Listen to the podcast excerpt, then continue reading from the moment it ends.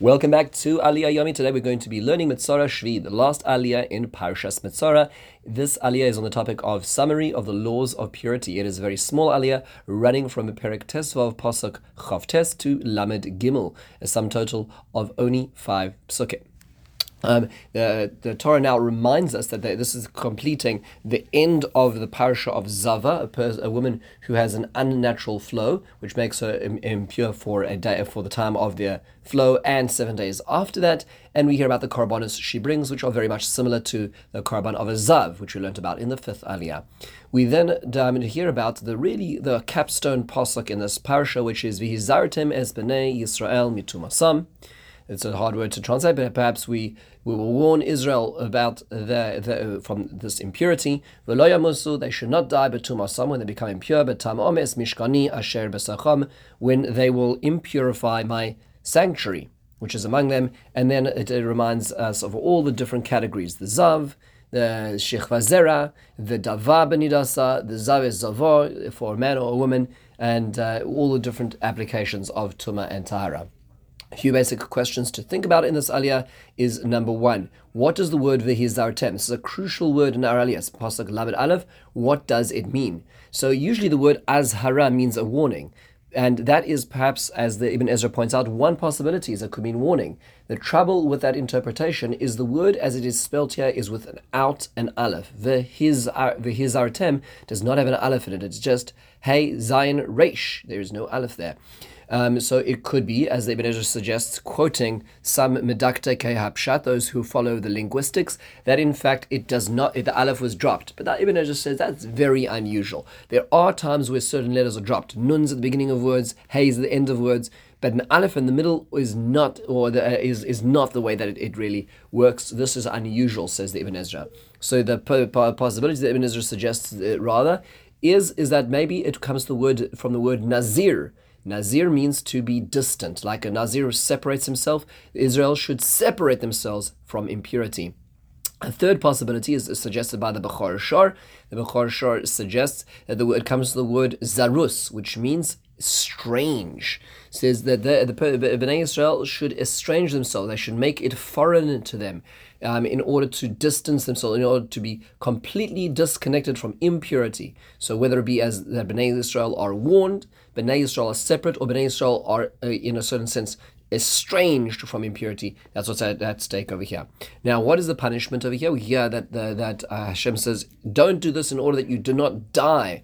What kind of death is this referring to? So the Gur Aryeh, the uh, Maharal, in his commentary on Rashi on the Torah, points out that there really are two different types of what called heavenly deaths that could, God forbid, be decreed upon a person. One is Misa Bidei Shemaim, death in heaven's hands, and the other one is Kares, which is being uh, being cut off. And he points out that both of them are premature death, premature death of natural causes, or Hashem will take care that the person does not reach their full capacity. Um, but the difference is that kares, which is being excommunicated, will also, in fact, involve their children also dying prematurely as well, which is a very, very severe punishment. And he points out that actually what we're talking about over here is kares, is, is being cut off, and that's a very significant concern. If a person is in a state of impurity and then engages in being with purity. So the question is, what is it that a person does? What, what is the warning here in our parsha? So the most basic way of understanding this, and this is the, the Yosef, Rav Yosef Bechor Shor explains this, but this is the, the basic reading of this aliyah is that the, that these impurities are disgusting things. They're, they're spiritually there's there's there's a certain element that we're trying to avoid this. Some of them are things that we bring upon ourselves through our actions. Some of them are natural bodily functions. And in that sense, that it's not that we chose or it's bad, but we, there is a state of purity that we need to move away from that void created by the state of impurity. And the most significant piece over here is that in such a state, we are not allowed, we are disallowed from engaging in anything which is Kaddish, which is holy. So that would mean to say that a person who is in a state of impurity, whether voluntarily or, um, or, or just simply involuntarily, and they come into the Mishkan, they come into the Beis Hamikdash in such a state, knowingly, or they touch something which is holy, they eat something which is which is holy, kodshim, kodshim kalim, truma if that person is a kohen. In such an instance, that person would therefore perhaps get um, this terrible spiritual punishment for being in such a state.